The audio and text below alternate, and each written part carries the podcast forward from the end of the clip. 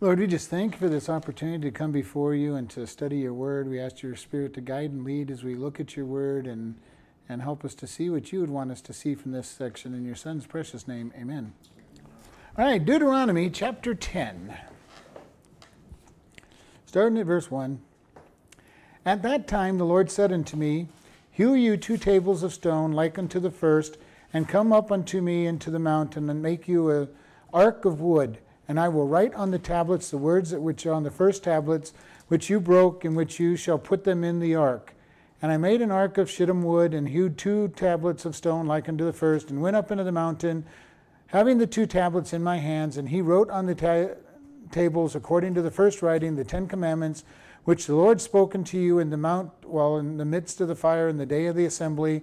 And the Lord gave them unto me. And I turned myself and came down from the mount and put the tab- tables into the ark which I had made, and, and there they be as the Lord commanded me. So we're going to look at this. We're continuing the history. Remember, this is Moses' basically last words to the people before they're going to go into the promised land. They've been wandering for 40, 40 41 years, if you count the year in, uh, in Sinai. And he says, and after he, remember we, we, last week we covered that God, he came down off the off the uh, mountain. He saw the people in their orgies, and he broke the table, the the Ten Commandments, and and punished the people. And then the Lord sent him back up, and it says, you know, carve out two tables of stone like unto the first, and come up unto me, and make you an ark of wood, and I will write on the ta- tables the words which were on the first tables which you broke and you shall put them in the ark. So here we get the repeating of the Ten Commandments. He's given the story. This is now the second time in Deuteronomy that he has mentioned the Ten Commandments. So as he's going, as he's going through the history, he goes back and forth quite a bit uh, because in chapter 5 he goes over how the Lord gave him the Ten Commandments, and now he's going back over their history and explaining how, how they received the Ten Commandments. And that he put them in the ark and I, and I love verse 3, and it says, I made the ark of shittim wood. Now, if you remember in Exodus, Moses did not make these things. He had the two men that were called to, to make these things, but it was he, he was the leader, and as most leaders end up speaking, it's always the leaders who end up doing things, even though it's not necessarily them. And he makes this art, this big chest of, of uh, shittim wood or acacia wood. And remember, we talked about acacia wood back in the past. Acacia wood is a very hard wood that is, grows in that area. It starts out red, and the older it gets, the more it moves to a black color. And so this is a very hard wood. And then they covered the, covered the wood with gold, as we've talked about back in Exodus. And he put the two tables of the Ten Commandment in the ark. And who remembers what else is in the, in the ark? The pot of the manna, the um, Ark of the Covenant. Uh, um, one other thing is in the ark. The rod of Aaron's that budded during the during the challenge of the that the people made on who should lead us, and those three things were in the ark, and then the ark was covered with the mercy seat, or we also know that it's called the seat of propitiation, which propitiation simply means that the anger is satisfied. So God's anger is satisfied towards, towards sin on the ark of at the at the mercy seat. So trying to review these things as we go through these first five books, so to remember. And he says he put these two into there like he did, and he wrote on the tables according to the first writing, so that he is God. God wrote on the Ten Commandments on the on the stone, and kind of be interesting to see what God's handwriting looks like. uh, you know, has to be better than mine. Nobody can read mine, so. so, but God wrote on there the Ten Commandments, and, and He says, which the Lord spoke to you out of the mountain. And remember, before Moses went up on Mount Sinai, they put the fence around Sinai. No, no animal or human was to go up there or they were going to die. And the thunders and the lightning and the, the fire was on the mountain and the voice out of, out of heaven this, was it so, so loud and, and mighty that the people were scared and they basically told Moses, "We'll just stay down here in our tents. You go, you go talk to God. We don't we don't want to talk. You know, we don't want to hear him." And we've talked about that many times. How how many times do we not want to hear God in our in our life? You know, there's often times when we just we're not in the right frame of mind. We're we're sinning. We're not repentant, and God starts speaking to us, and we'll do just about anything to keep God from not speaking to us, including not read our Bible, not come to church, and say, Well, God, I'm just, I don't want to hear your voice, so I'm not going to go anywhere where I'll, where I'll hear you speaking. The only problem with it is that is he usually finds a way to speak to us anyway. And uh, so it's better just to turn to him and say, God, I'm ready to hear you speak, as Moses went up, as Moses went up on the mountain to listen to God speak. And if you remember, the people, even before they heard what God said, they go, We'll obey everything that He tells us to do. And that didn't last even long enough for him to get down off the mountain the first time, and didn't last much longer than that after the second time. Uh, the people of Israel, as Moses is going to go into the end of this chapter, and said they're a rebellious people. And, but we are rebellious people too. How many times do we rebel against God and say, God, I just, I want to do things my way? Uh, God, I, I want to do it my way. it doesn't matter what you want, I want to do it my way. And then we end up suffering because of trying to do things our way. And then it says, And I turned myself down from the mountain and put the uh, uh, tablets in the ark which I had which I had made and as the Lord commanded me. So we see this trip. He went up in the mountain. We're going to learn later that he was up there again for 40 days and 40 nights. Only this time the people behaved themselves when they came when he came down. They weren't worshiping a golden calf and having an orgy and all the other stuff that they were doing on the first the first trip back. And so and in verse 6 it says and the children of Israel took their journey from Be'eroth of the children of Jahakan to Moserah where Aaron died and there he was buried, and Eleazar his son ministered in the priest's office in his stead. And from thence they journeyed unto Gudgodah, and from Gudgodah to Jotbath, and the land of rivers of water. So here we're just starting a list of the places they went. And if you remember when we studied Numbers 33, I spent the entire day reading all those crazy names because it was a whole long list of every stop they made for the entire 40 years. He's not doing the same thing here, but these names are in that list in Numbers 33. He's just kind of hitting the highlights. We left, we left Sinai, we went here, we went here, Aaron died and was buried. Okay? And then he goes, we, and, and they continued. Verse 8 says, At the time the Lord separated the tribe of Levi to bear the ark of the covenant of the Lord, to stand before the Lord, to minister unto him, and to bless his name unto this day. Wherefore Levi has no part in nor inheritance with his brethren. The Lord is in his inheritance according to the Lord your God promised him. All right, so we're here. Again, this is one of these events that happened before all the other trips here. But remember, God took the Levites. And you remember why he took the Levites was because the firstborn child belonged to God. And God said, instead of taking the firstborn child, I'll take the entire tribe of Levi. And if you remember, they, the difference was like 120 people, and they, and they had to give money to redeem the 120 people that were not redeemed by the Levites.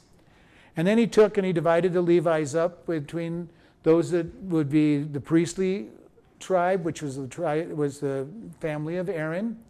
And then there were the three other tribes, and they were divided up between who carried the, the Ark of the Covenant and the, and the and the um, menorah and the table of showbread and, and those, and another group carried all the rest of the materials, and then another group had the job of carrying all the tent and boards. And if you remember, we talked about how they had wagons given to them, and the, and the tribe that had to carry all the ark and, the, and those things did not get any wagons because what they had to do was carry their material. They were not to put the Ark of the Covenant or the menorah or any of that stuff on uh, anything but the poles on their shoulders.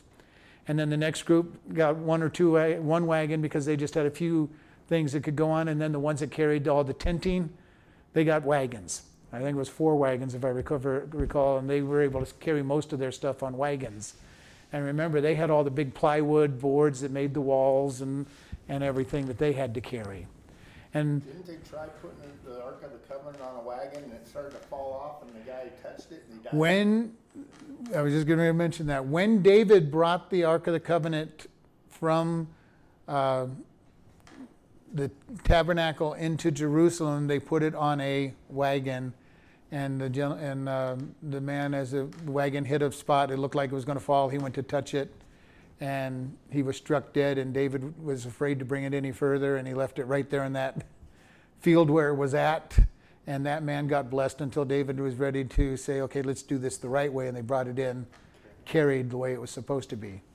Uh, again, this is how many times, if people try to do things the way God says not to do them, they will be judgment. And this is the problem that we've, we've talked about this. You know, how many times do we try to do things our own way?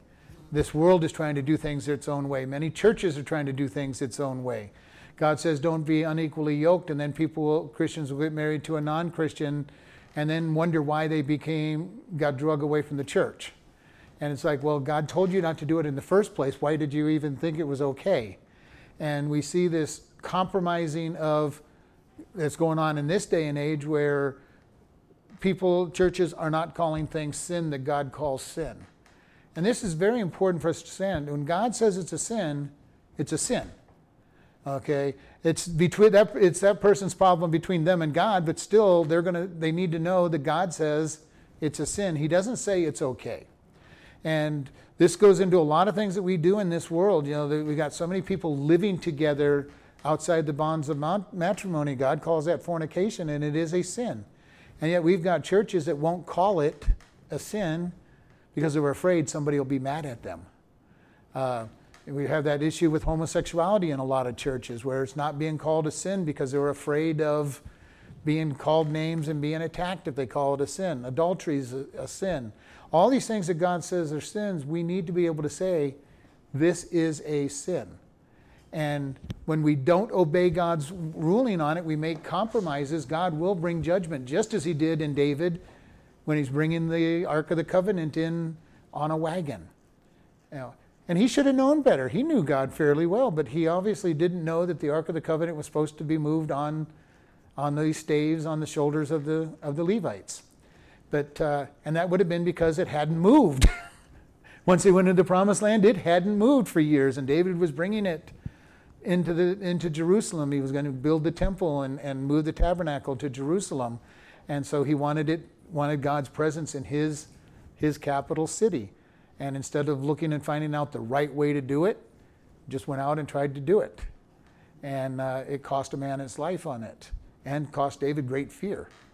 And so, again, we need to be careful when God says something, you know, we want to be careful because we live in a time of grace where God is very gracious to us and all of that, but there's still those things where God says, You're to be obedient to me. His grace is not just a license to sin, it's an opportunity to be able to come into his presence. And it's not that we're bound under the law.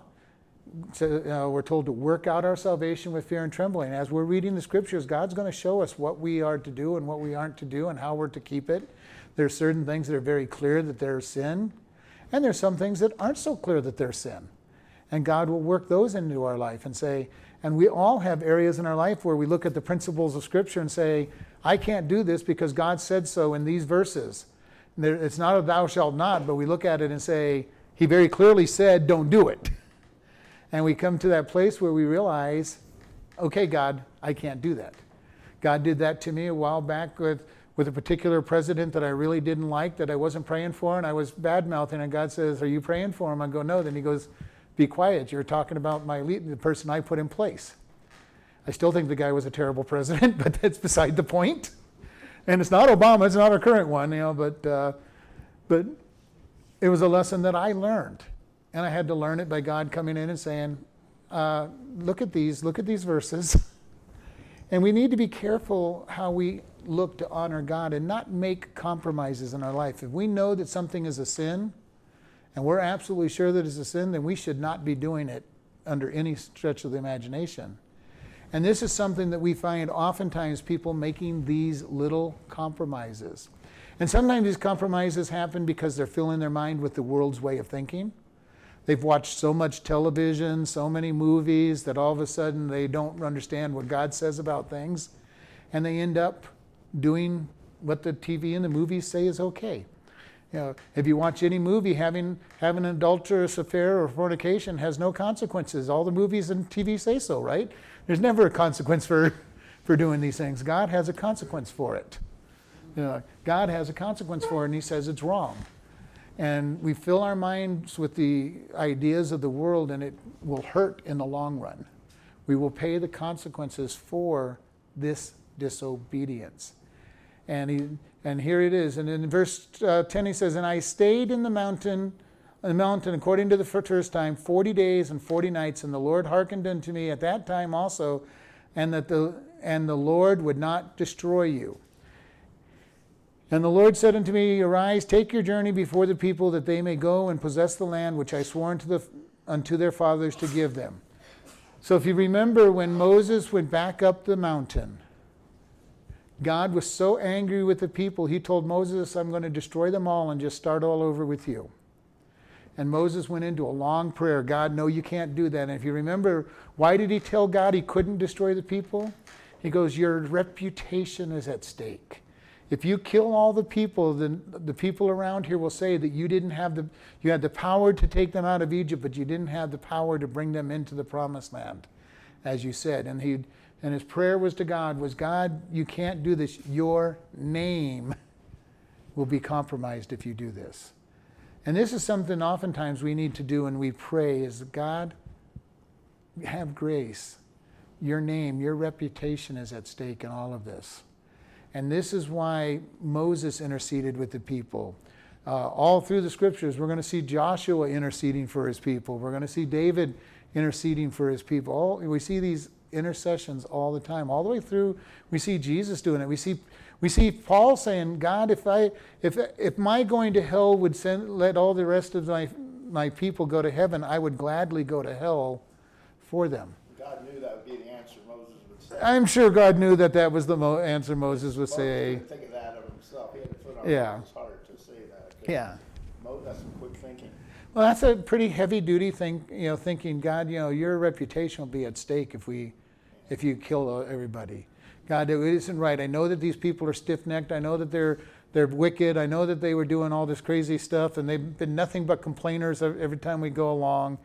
You know, and it's always been amazing. You know, they watched all the plagues hit Egypt. They saw Egypt destroyed by God, and as soon as they leave Egypt, they start griping and complaining. They haven't even crossed the Red Sea, and Pharaoh's chasing them, and they go, Oh, there wasn't enough graves in Egypt, so you brought us out here so we would die. They just get through the Red Sea, and they're having a great time praising God and having a great, wonderful time. They go another 24 hours into the wilderness, and they're starting to complain that they're thirsty. God gives them water, and every time they turn around, they gripe and they complain. How many times do we do the same thing, though? And we've talked many times about this.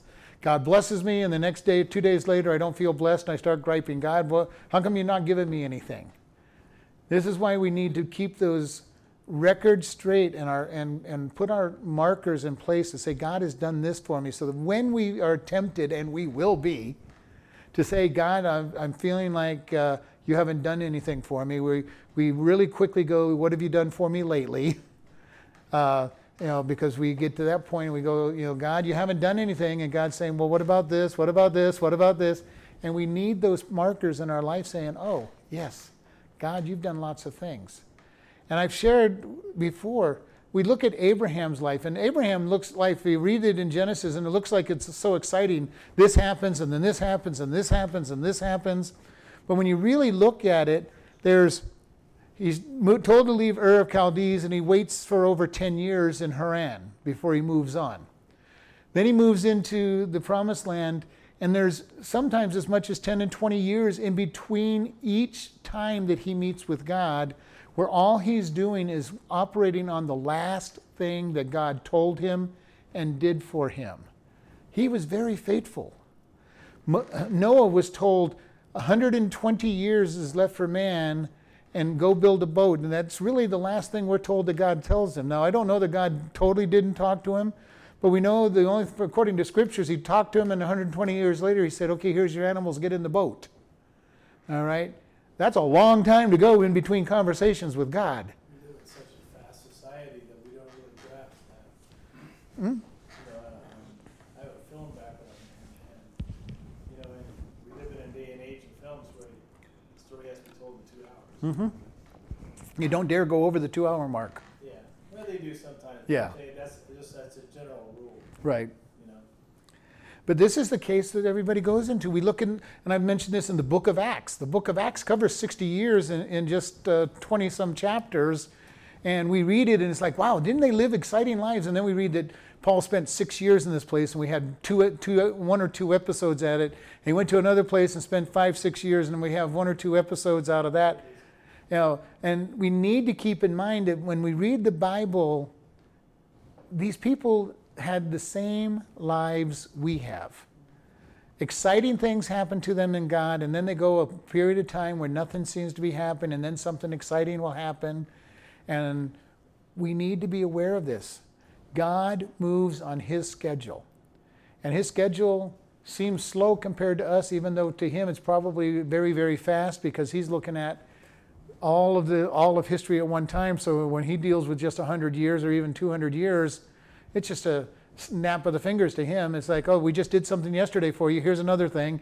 You know, here, here's another thing. Here's another thing. Uh, and from God's perspective, He's moving very quickly. From our perspective, it's like, uh, God, you're you're not doing much. And yet, if we really look at everything He does in our life and we really start counting our blessings, you know, I love it when people say, Well, I got up this morning, and it's not the negative, you know, I, I managed to live another day, but God's get blessed me to get up another day and, and minister on this world. Or cursed me I'm not home, whichever way you want to look at it. Uh, you know, because I agree with Paul, as long as there's something for me to do on this world, I want to be here doing what he, what he wants me to do. But as soon as it's done, I want to go home. I want to be where God is. But as long as I can be teaching people and helping people grow, I want to be here helping people grow, just as Paul said. It's better for me to be in heaven, but it's more expedient for me to be here with you. And so, as long as there's that need here that I can fill, I want to be here.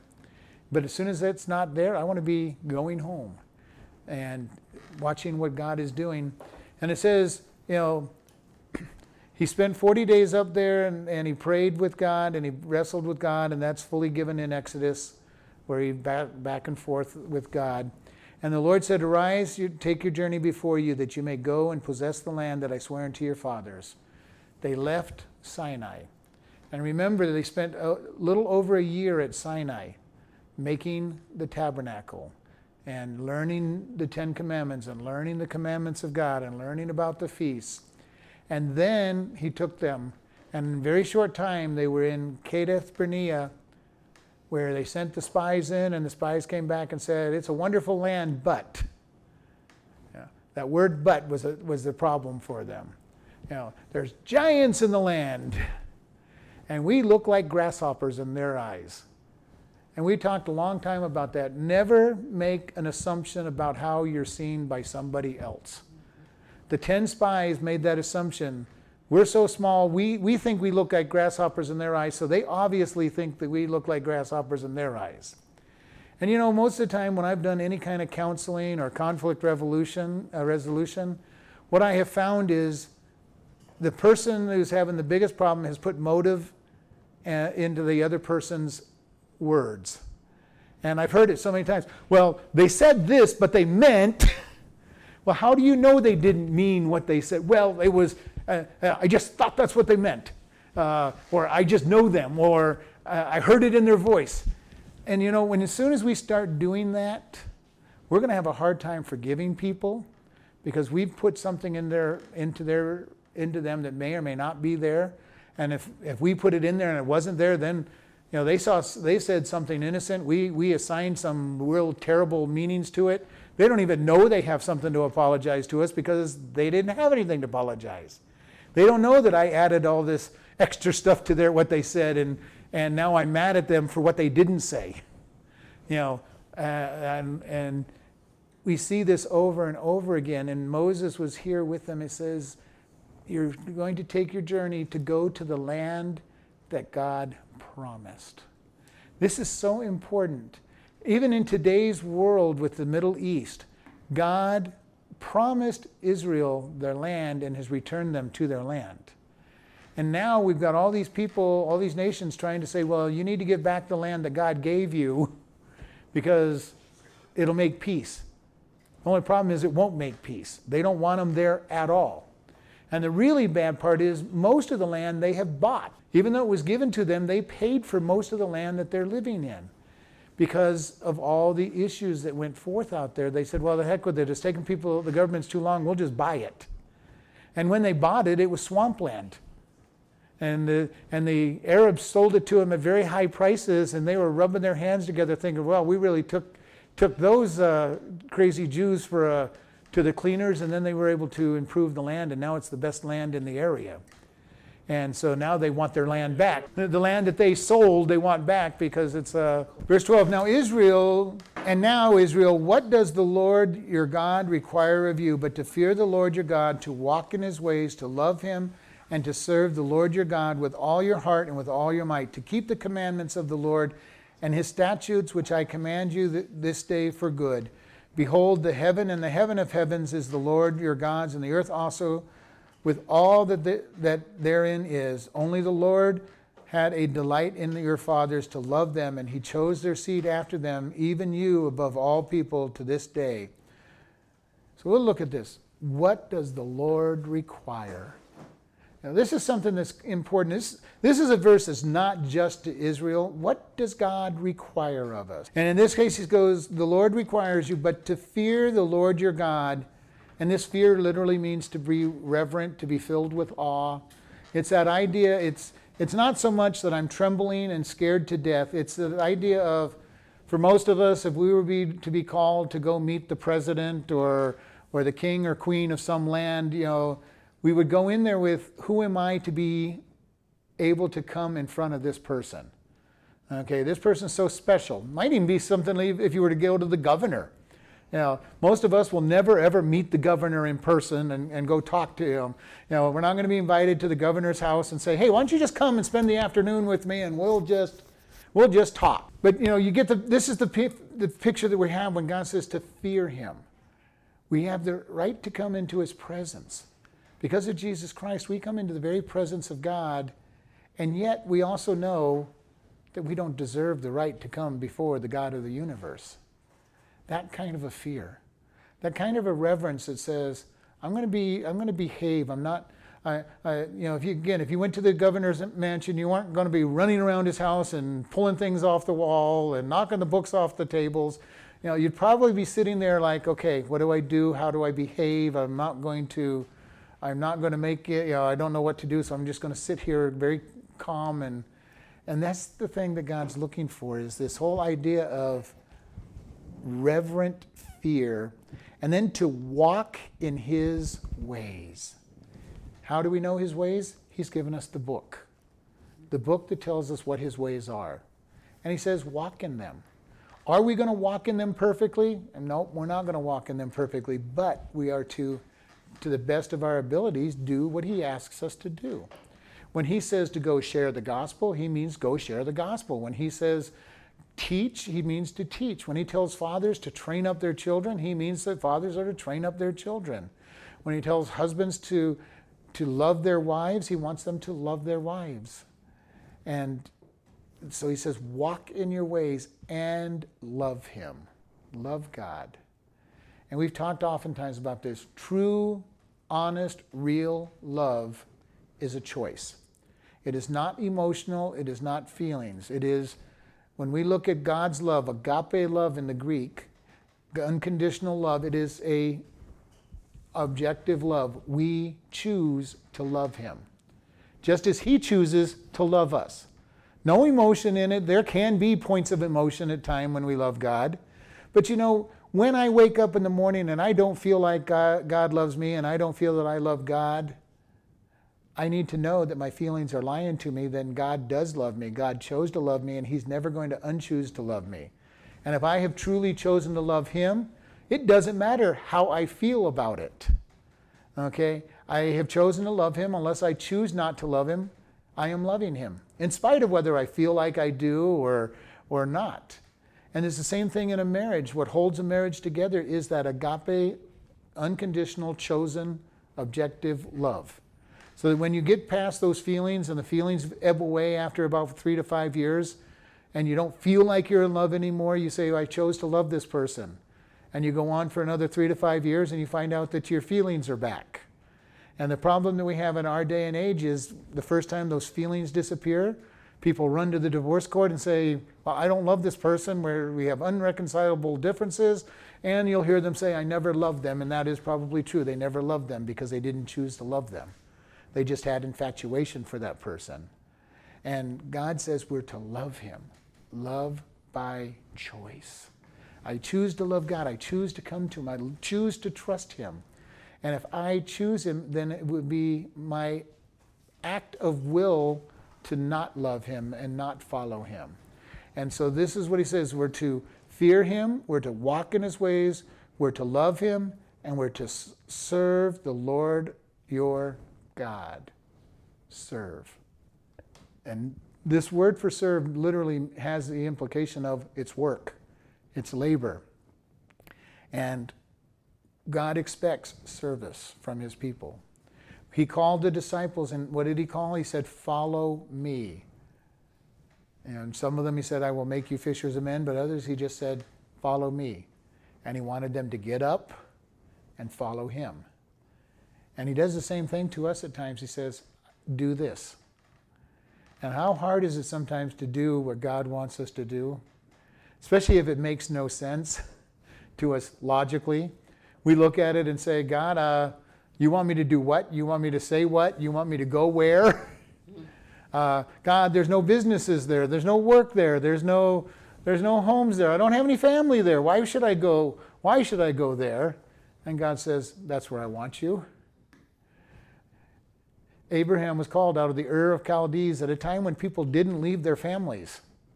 Okay, you've got to remember in, his, in their day, the extended family was the norm. To walk away from your family usually meant that you were a pariah in your family. You didn't, you didn't belong to your family. They didn't like you. You were the black sheep and they were trying to get rid of you. They were happy to see you go.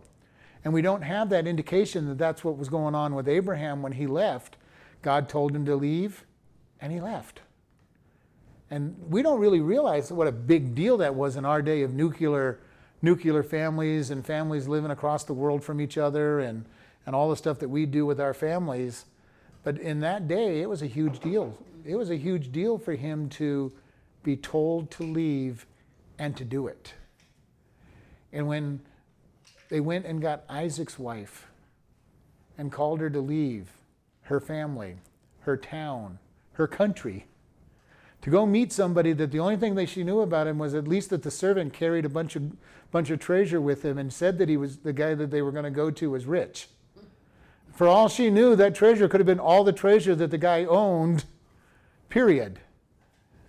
At least he had several donkeys, uh, uh, camels.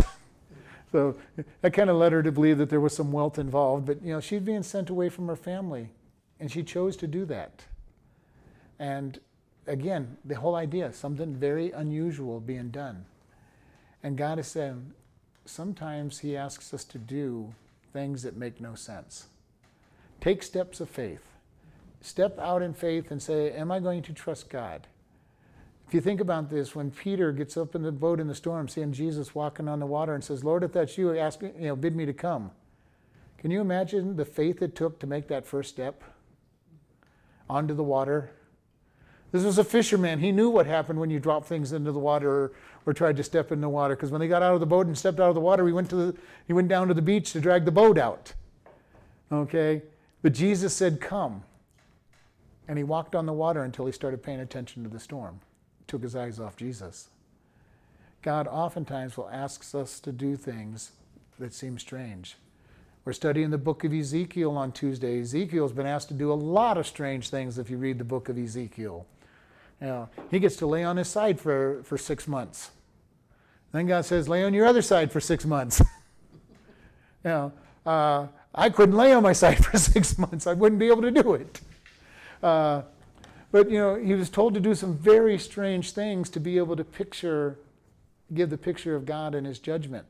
Hosea the prophet was told to marry a prostitute. And I can imagine that conversation with mom and dad. Hey, mom and dad, God told me to marry a prostitute. Uh, what's a good Jewish boy like you marrying a prostitute? Uh, what, what, what, uh, what drugs were you on this morning when you, th- when you thought you heard uh, God? You know, you know that's what his parents were saying, you know, something along that nature, along those lines. You know, you're, you're marrying what? and he says, God told me to do this. And I could just hear that conversation with his parents. You know, you get Mary, the mother of Jesus, being told that she's going to be the, the mother of the Messiah. Try explaining that to your parents. Try explaining it to your fiance. And of course, everybody around her is thinking that her and their fiance are playing around before they were supposed to. So, you know, God sometimes will put us in very difficult places as we walk in His ways and serve Him. And the thing is, He's never promised it, us it would be easy. And if we thought it would be easy, look at the, look at the individuals in the scriptures. Meshach, Shadrach, and Abednego didn't bow down to the idol, and, and, and Nebuchadnezzar says, Well, can your God protect you? And their, I love their answer. Our God is able to, but whether he does or doesn't, we will not bow. They were ready to die for God, if that's what it took. And we see God here saying, What, what, what do I require of you? That you're going to fear me, walk with me, love me, serve me. In other words, give Him our all. Give everything we are to Him. And that's what He says serve the Lord your God with all your heart and all your soul. Everything that is our innermost being, that's what the heart's talking about, our innermost being. And the soul is the seat of appetite, the seat of our actions. And he's saying, I want everything. I want all your innermost parts handed over to me. Most of us don't follow God that way, at least not all the time. Most of us might have experiences at times of following Him with all our heart and with all our soul for short periods of time. But we look at these people and what they gave up to follow God sometimes. And it's kind of an interesting, wor- interesting world that God says, I want you to do. I want you to do. I want you to talk to this person. And you're going, God, not that person. They're everything that I don't want to have anything to do with.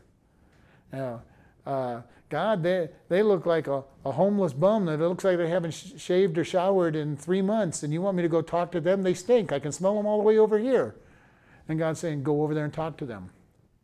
Now, God, uh, you want me to go talk to that biker that just got off that bike? It looks like he could tear me, tear me in half with one, with one finger.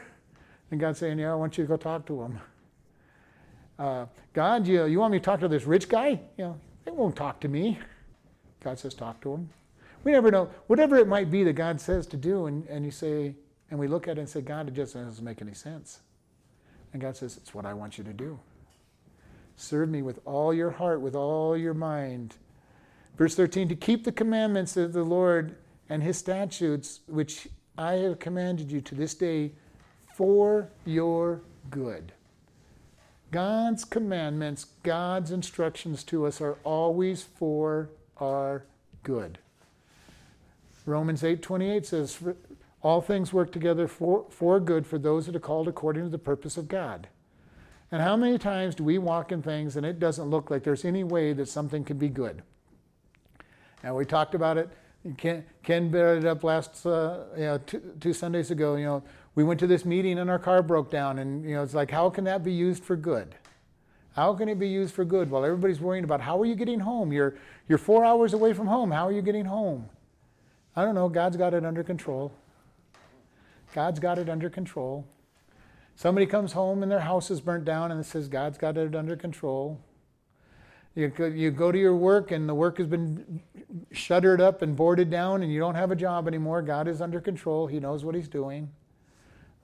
My God has owns the cattle on a thousand hills and the hills that they're on and can meet my needs anytime He wants. He, he does things for us. And even when things happen to us and we're going, God, I just don't know how this could be for good, you know what? All we have to do is hold on to the promise that it is for good. It takes a lot to get to that state of mind. It takes truly believing in His Word completely. And you're right, it does take. It's a learning thing. You're not you're not going to hear it one or two times and all of a sudden say, "Okay, I can I can walk in that." It, but God also doesn't ask us to do the hard test until He's brought us through a, a series of smaller tests to get us prepared for that hard test. And the good news is, He always gives us the grace to go through whatever it is He wants us to go through. And it's all part of our growth. And it really is. It's part of our growth as we learn to walk with Him, as we learn to trust Him. And a lot of it is learning to trust Him. God, you've taken away everything. I don't really know what's going on, but I'm going to trust you. And that takes time. I've had, I've had the benefit of practicing it for 45 years. It's easier now than it used to be. It's still not easy sometimes when you look at it and say, well, I just don't understand this, God. I, I'd saved up all this money and now you just took it all away in one, in one broken, broken thing. And you go, God, okay, it's, we're going to figure out what it is you want. And you just walk and you do things and you serve God and you know, we've shared many times where you know, sometimes God will make somebody in a lot of pain and continue serving Him, so others will be motivated to to walk with God through their pain. And God says, "See, it really wasn't for you, but it was for them. It was for good." And God says that all of my statutes, all of my commands, everything I give you is for your good. If nothing else, we're going to have rewards in heaven for anything that we suffer here. And Paul says, I've learned to be thankful in much and in little.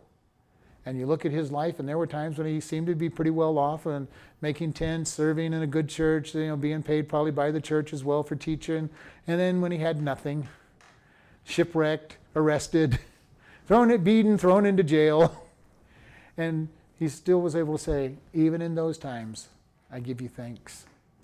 The Philippian jailer you know, in, in Philippi, they've been beat and they're in, they've been thrown into the jail and the, and the dungeon and they're singing praise to God at midnight. And we're not talking about nice, clean area of jail. We're talking about infection-ridden, you know, rats and insects and straw and and cold or hot, depending on what it is, and usually damp. You know, and they're praising God in the midst of that. And it kind of makes us wonder, you know, what would we do in the same situation? Would we truly be ready to, to worship God in spite of anything going on? What does it take to keep us from coming to church? What does it take to keep us from going to a Bible study? Oh, I got a hangnail. It's really sore. I can barely, I can't put my shoe on. I can't go to church. I've got a cold or I got a, I got a, I got a headache, whatever it might be. And some of those are legitimate reasons not to come to church, but you know, but the point I'm making is what can keep us away from church? I've heard lots of people, well, I've got I've got guests here this week, I can't come to church.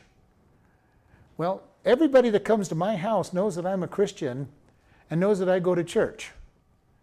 So if they're going to come and stay at my house, guess what? They're going to church. Or they can go do whatever they want while I'm at church. That was the way my dad raised us. We're, you know, you want to come visit our house, fine, but we go to church on Sunday morning, Sunday night, Wednesday night. You're not staying at the house because I won't let the kids stay at the house, so you will go to church or you will go do whatever you want during that period of time, but you're not staying here. But the people knew this was the situation, this is what was going to happen. What can keep us away from church? For big football fans, sometimes it's the Super Bowl. Can't go to church tonight. It's the only night of the week that the Super Bowl's on. It's not like the it's not like the World Series where I get seven chances to watch it. This is the only day it's going to be on. Uh, who's your God? Is it God or is it the Super Bowl? And we need to be able to make those decisions and say what can keep us away from church and look at it and say is it a valid reason for not going to church? And then uh, let's see, where were we? Verse 14 Behold, the heaven of heavens is the Lord, the heaven and the heavens of heavens is the Lord their God's, and the earth also, and all that is in, there, in it. And basically, this is saying God owns everything. And this is why we as Christians need to look at ourselves as stewards of what God has given us to take care of. And, and by steward, that means we take care of it.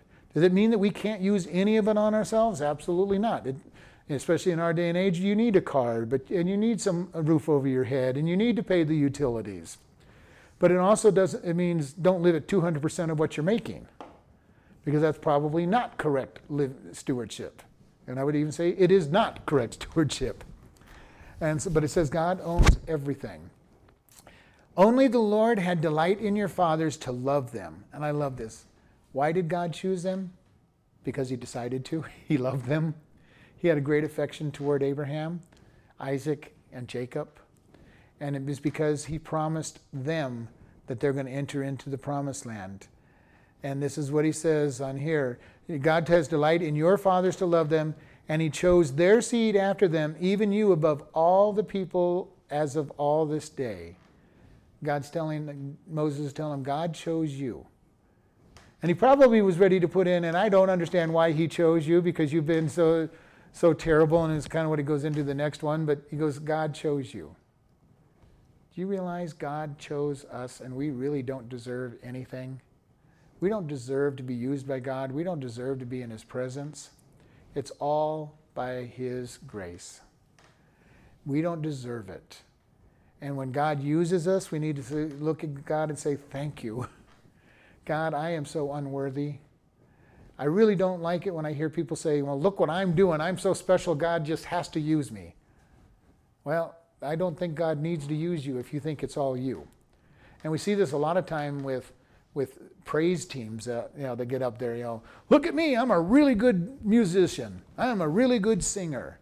I'm a really good preacher, some pastors will go, and if it wasn't for me, God just wouldn't be able to do anything in this church. Now, and that's a scary place when you get somebody thinking that way. That they are everything because God needs to be happy that they're with them and instead of God is using me. I love it when you listen to what Billy Graham will say at times. You know, he doesn't understand why God uses him the way he does. And other great pastors out there will say the same thing. It's just, I'm a sinner. I don't deserve to be here, and God is still using me. And that's the wonderful place. God will use anybody.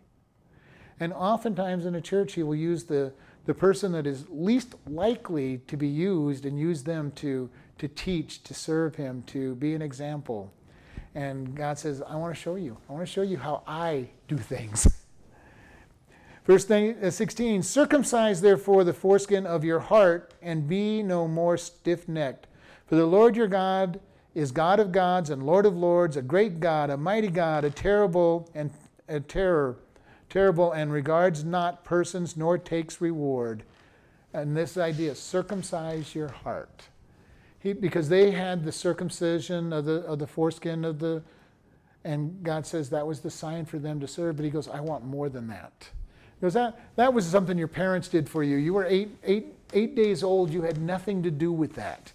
He goes, I want your heart circumcised.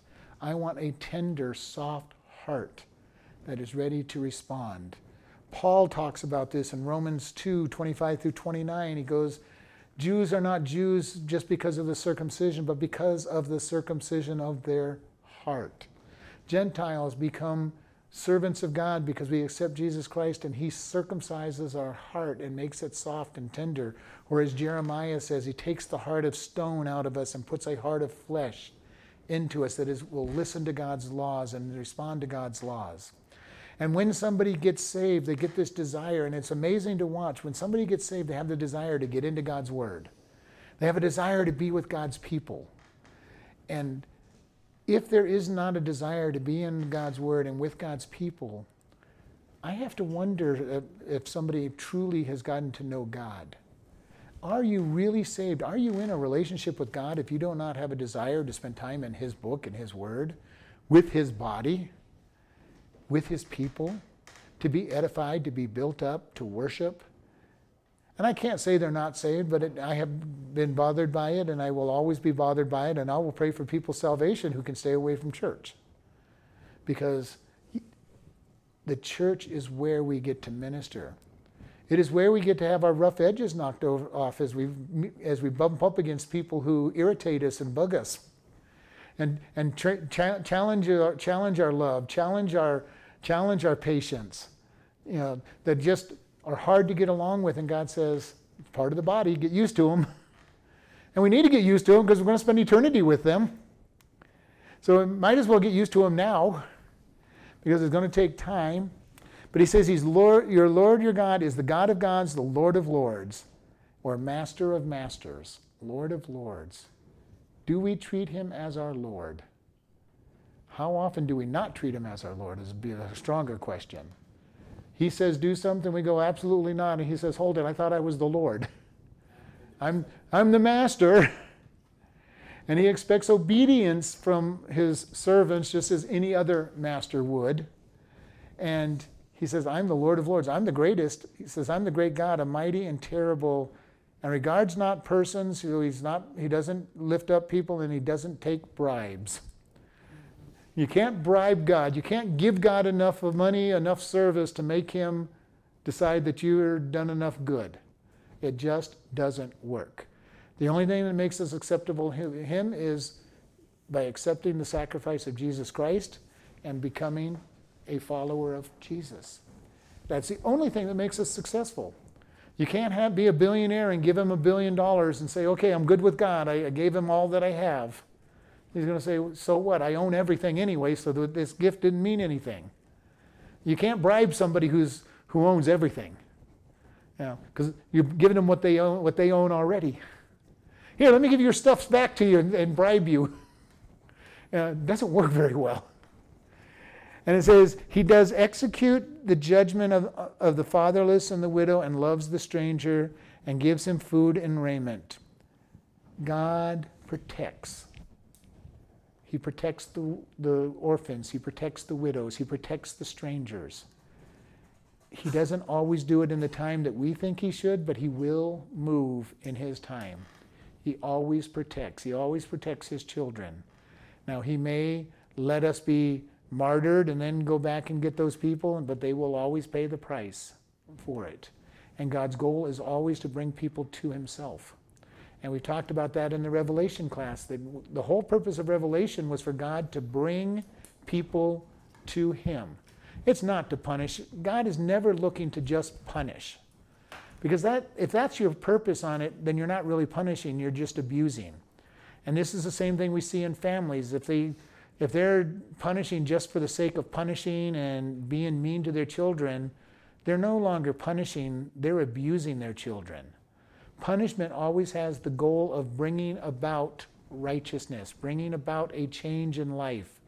Not just, I'm bigger than you are, I'm meaner than you are, I'm going to make your life miserable. And there are unfortunately parents out there doing that kind of stuff. God is not like that. He is out there when He punishes, He's doing it to bring people to Him and to effect a change of lifestyle. It says, Love you therefore, strangers, for you were strangers in the land of Egypt. You shall fear the Lord your God, and you shall serve, and you shall cleave and swear by his name. Why does he say you were to take care of the strangers? In their case, it says you were strangers. How many times do people give up something and they get healed from something of God and they despise people who still walk in that sin? Know, a lot of times, alcoholics and cigarettes, ex-cigarette smokers are the hardest on those who are trying to give up. You know, how can you how can you not have given that up? You know, they don't. There's no love. There's no. I gave it up. You should be giving it up. And God saying, you were strangers. You were you were slaves. Love people if for no other reason because you were there. You've been there. Love them. Help them. It says, you shall fear the Lord your God. You shall serve him which we've already talked about serving. And then it says, and you shall cleave, be joined together. This is the same word that it talked about when Adam and Eve were, were joined together. And God says the husband will leave his mother and father, and the two shall be one. They shall be cleaved together. They shall be glued, joined together completely as one. The relationship that God wants with us is that same oneness. We're glued together with Him and cannot be broken apart. And He says, be that close to Him. That is so important for us. We, we serve Him, we, we just cling to Him and cleave to Him and glue ourselves to Him.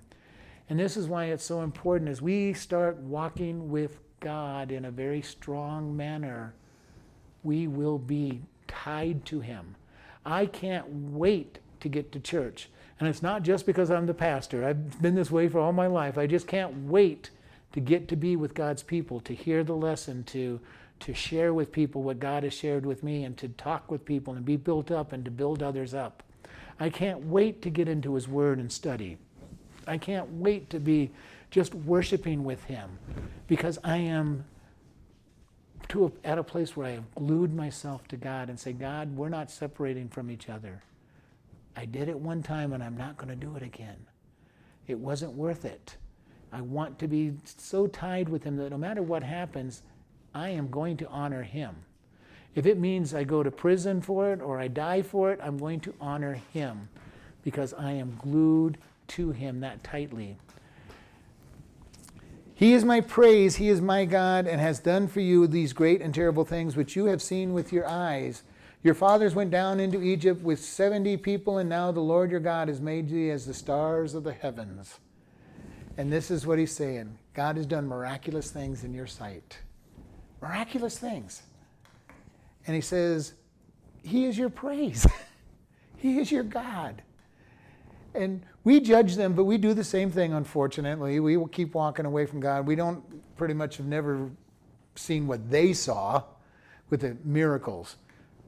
I can't imagine having manna on the ground every single morning for food and being able to gripe that God's not feeding me. And yet they did.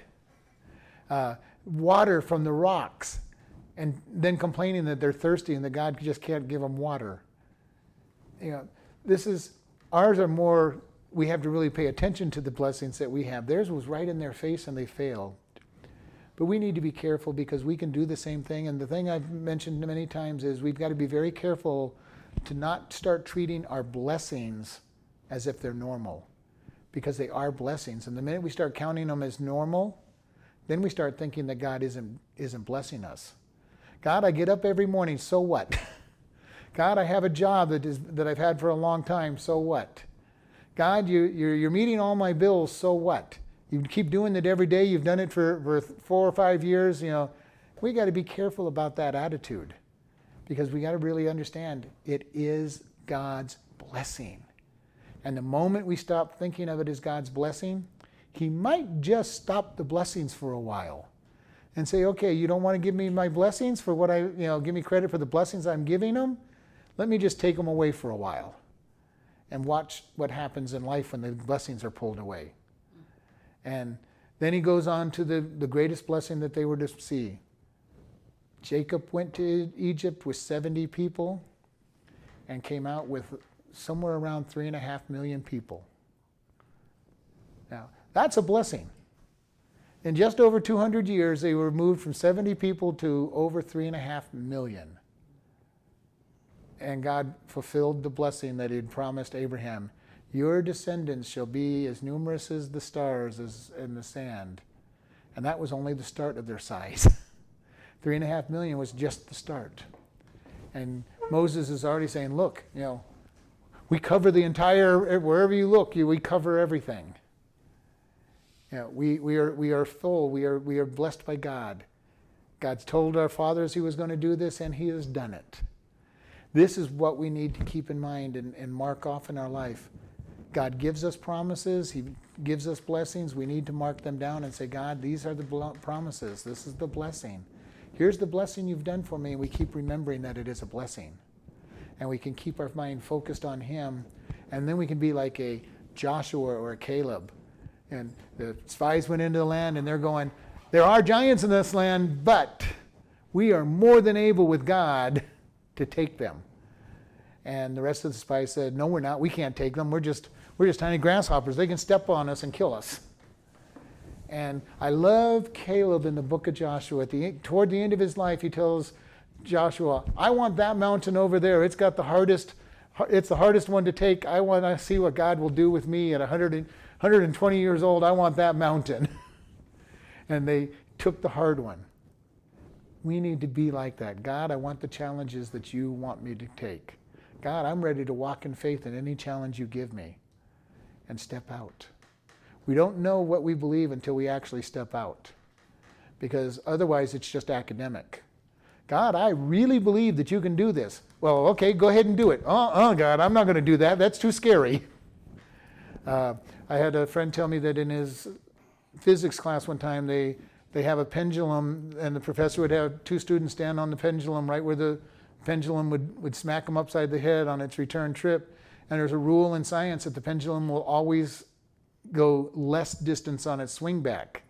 And very few of the students would stand there as the pendulum came toward their head because they just, there was one thing to believe the, the, the, it was true that the pendulum wouldn't go any further, but it was another thing to actually put it on record and say, I'm going to stand here while this pendulum comes within the quarter inch of my head because that's where it started. And uh, this is where God's at with us. This is what we say we believe. Are we ready to walk out in faith and trust that God is true? How many times do we not do that? And I include myself in that. There's many times when I don't step out in faith and do what I say that God can do. And this is our challenge for us. Are we ready to step out? Are we ready to put feet on what we say we believe? Are we ready to say, God has said it, I'm going to go do it? And this is where everything becomes important. Let's close in prayer. Lord, we just thank you for this day. We thank you for your challenge to us to serve you and to obey you and to go forward. We ask that you always help us to count our blessings and see what you've done for us and go forward with you. And we just thank you in Jesus' name. Amen.